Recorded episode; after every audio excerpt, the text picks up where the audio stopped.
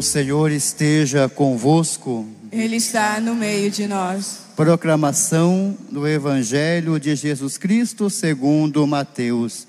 Glória a vós, Senhor. Naquele tempo, Jesus disse aos sumos sacerdotes e anciãos do povo: Escutai esta outra parábola. Certo proprietário plantou uma vinha, pôs uma cerca em volta, fez nela um lagar para esmagar as uvas e construiu uma torre de guarda. Depois arrendou-a a vinhateiros e viajou para o estrangeiro. Quando chegou o tempo da colheita, o proprietário mandou seus empregados aos vinhateiros para receber seus frutos.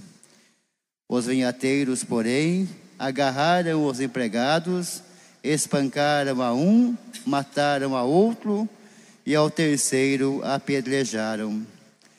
O proprietário mandou de novo outros empregados, em maior número que os primeiros, mas eles os trataram da mesma forma. Finalmente, o proprietário enviou-lhes o seu filho, pensando: Ao meu filho eles vão respeitar. Os vinhateiros, porém, ao verem o filho, disseram entre si: Este é o herdeiro. Vinde, vamos matá-lo e tomar posse da sua herança. Então agarraram o filho, jogaram-no para fora da vinha e o mataram. Pois bem, quando o dono da vinha voltar, o que fará com esses vinhateiros? Os sumos sacerdotes e os anciãos do povo responderam: Com certeza mandará matar de modo violento esses perversos, e arrendará a vinha a outros vinhateiros, que lhe entregarão os frutos no tempo certo. Então Jesus lhes disse: Vós nunca lestes nas Escrituras? A pedra que os construtores rejeitaram tornou-se a pedra angular. Isto foi feito pelo Senhor e é maravilhoso aos nossos olhos. Por isso eu vos digo: o reino de Deus vos será tirado e será entregue a um povo que produzirá frutos. Palavra da salvação. Glória a vós, Senhor. Queridas irmãs, queridos irmãos, nós estamos no terceiro domingo em seguida, e hoje é o último domingo, que o Evangelho nos fala da vinha. Desde dois domingos atrás, nós fomos refletindo sobre o que significa a vinha, a plantação de uvas e o vinho um convite à vida, um convite ao amor, um convite à alegria. A vinha do Senhor é a casa de Israel, e agora a vinha do Senhor é toda a humanidade, e a igreja é um sacramento da vinha do Senhor para toda a humanidade. Mas como trazer mais mensagens dessa vinha do Senhor para o nosso dia a dia?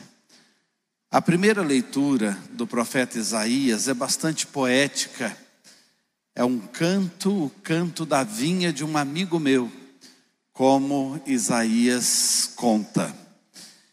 E ali nós temos já detalhes que trazem mensagens concretas para o nosso dia a dia.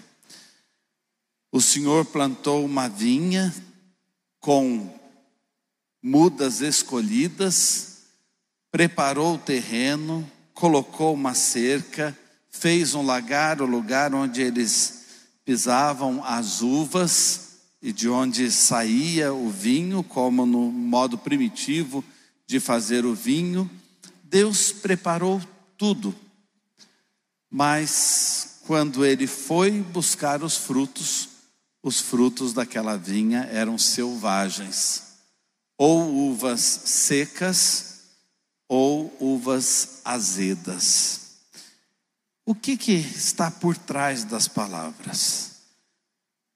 Deus tirou o seu povo da escravidão do Egito, por isso, nós lemos também no Salmo: Do Egito tirastes esta videira, procurando um lugar para plantá-la.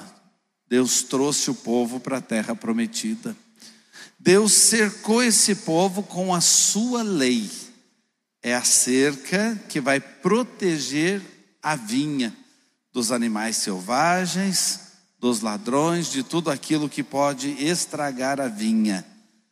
Deus fez o lagar e o lagar é sinal de alegria, porque era assim: existiam como que varais em cima deste buraco, desse lagar, que era como se fosse uma piscina onde eles jogavam as uvas, e cordas esticadas como se fossem varais em cima do lagar, onde as pessoas ficavam penduradas nas cordas para não escorregar, não cair e penduradas nas cordas, segurando nas cordas para se firmar, iam pisando as uvas. E naquele tempo eles faziam isso como uma festa. E cantavam enquanto estavam pisando as uvas, brincavam, era mesmo uma festa. E desta alegria desta festa, o caldo da uva ia sendo jogado num lugar menor, um buraco menor, e ali chegava-se ao mosto que dali sairia o vinho. Deus pensou em todos esses detalhes, convidando aquele povo à alegria. Mas aquele povo não correspondeu. Profeta Isaías diz: quando Deus veio procurar obras de justiça, encontrou injustiça. Quando Deus veio procurar igualdade entre o povo e fraternidade, o Deus encontrou iniquidade. Vamos traduzir melhor isso, porque depois o próprio profeta Isaías vai explicar. O povo oferecia sacrifícios bonitos no templo, muito incenso, animais eram sacrificados a Deus, mas na vida particular, tudo continuava do mesmo jeito não se tratando bem, deixando aumentar entre eles o número de pessoas empobrecidas, pessoas que clamavam, e é isso que está escrito no original, em hebraico, no Evangelho de Isaías, no Evangelho, melhor dizendo, na leitura de Isaías, que nós acabamos de ouvir, gritos dos oprimidos, que foi traduzido por iniquidade. Os clamores das pessoas oprimidas aconteciam Enquanto no templo a oração era bonita e o sacrifício parecia perfeito, na vida as coisas negativas estavam acontecendo. E pessoas sendo oprimidas até por aqueles que rezavam. E aí Deus diz através dos profetas: Eu não gosto do cheiro do incenso de vocês. Eu não aprecio as carnes sacrificadas para mim. O que eu quero é a justiça. O que eu quero é a caridade, a fraternidade. E vocês estão tentando me enganar com cultos bonitos. É esse o sentido. Eu fui buscar frutas que fossem boas para o vinho e encontrei frutas selvagens e azedas, uvas azedas. Vamos trazer isso para a nossa vida, para o nosso dia a dia. Nós corremos o mesmo risco do povo de outrora, de oferecer a Deus orações bonitas, de oferecer a Deus coisas exteriores e não cumprir na prática a lei do Senhor. E aí a gente pode se perguntar: se Deus chegar na minha vinha, na minha casa, que frutos ele vai encontrar? Frutos azedos e selvagens? Ou meu casamento transfigura o melhor fruto da vinha? Na minha vida de família, ele vai encontrar frutos selvagens e azedos? Ou o melhor fruto que a gente pode produzir? Nas nossas pastorais, nos nossos movimentos, ele vai encontrar frutos de acordo com as nossas orações, ou as nossas orações são vazias e não se transformam em vida. E Jesus no Evangelho vai usar essa história de Isaías. E com quem Jesus está conversando mesmo? Com os fariseus, com os escribas, com os mestres da lei, com aqueles que mandavam na religião na época. E eles estão lá prestando atenção na história de Jesus. Jesus fala da vinha, do dono da vinha, que é Deus, o Pai, e fala dos empregados que foram enviados para anunciar o melhor ali para a vinha e buscar os frutos, e esses empregados foram maltratados. A gente pode traduzir esta parábola que Jesus conta a partir do Antigo Testamento. Então Jesus repete a história de Isaías, fala dos empregados que vão em dois grupos, mas não são bem recebidos, pelo contrário, são mortos, são apedrejados, são expulsos. Esses dois grupos são os grupos dos profetas antes do exílio e depois do exílio da Babilônia. Depois do exílio da Babilônia, o número maior de profetas, o povo não quis ouvir. E depois vem o próprio filho do dono da vinha. Jesus está falando dele.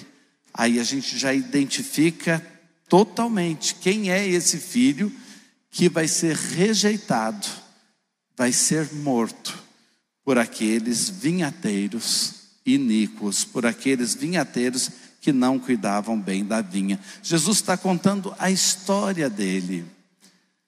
Agora, de novo, vamos voltar para a nossa vida, para o nosso dia a dia. Deus nos colocou aqui no lugar onde nós estamos, como uma vinha dele.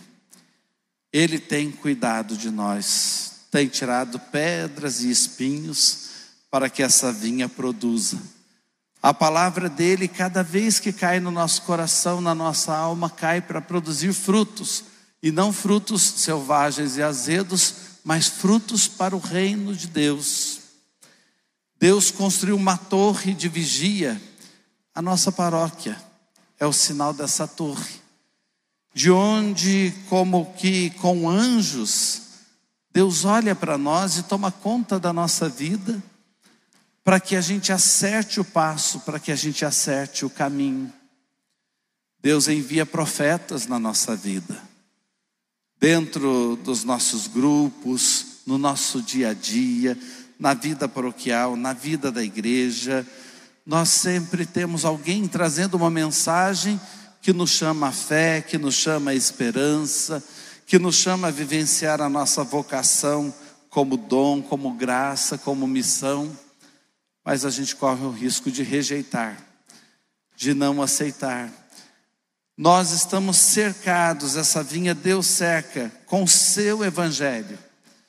Cada vez que a gente vem aqui e escuta o evangelho de Jesus, é como se a gente estivesse cuidando de partes dessa cerca para que nada roube os frutos da vinha. Mas por vezes a gente deixa esses frutos serem roubados porque a gente se deixa influenciar pelas ideias que o mundo vai trazendo, vai invadindo essa cerca, vai invadindo, tirando o evangelho e colocando ideias muito mundanas. E a gente tem que prestar atenção nisso, sobre casamento, sobre a nossa castidade, sobre o que a gente vê, sobre o que a gente assiste, sobre o que a gente segue, sobre ideias diferentes que vão entrando e penetrando na nossa vida é preciso a gente acordar, porque senão a gente repete essa parábola dos vinhateiros maus. E a gente corre o risco de matar Jesus, o filho do dono da vinha, dentro de nós, seguindo a nossa própria cabeça, seguindo aquilo que o mundo sugere, saindo fora daquilo que Deus pensou para nós. E tem uma pergunta na primeira leitura que nós podemos trazer também para o Evangelho. Deus nos perguntando: o que mais eu posso fazer por você? O que mais eu poderia ter feito que eu não fiz? Chamei você para a vida, chamei você para a alegria, chamei você para experimentar o meu amor. Por que, que os frutos ainda estão azedos e selvagens? espero frutos doces que produzam o melhor vinho, o vinho que traz a verdadeira alegria ao coração, que é o vinho produzido por aqueles que ouvem a palavra do Senhor e a colocam em prática. Então vamos pedir a Deus essa graça, que essas parábolas da vinha do Senhor causem em nós conversão, transformação não foi à toa que as catequeses desses últimos domingos foram como que progressivamente puxando o nosso tapete, nos chamando a atenção, até chegar nessa pergunta: o que mais eu poderia ter feito para demonstrar o amor por você? A pedra que os pedreiros rejeitaram tornou-se a pedra angular. O filho do dono da vinha se deu por nós. Não dá para a gente pedir mais que isso. Agora nós, como vinha do Senhor, precisamos produzir frutos, frutos bons e que permaneçam bons. Amém.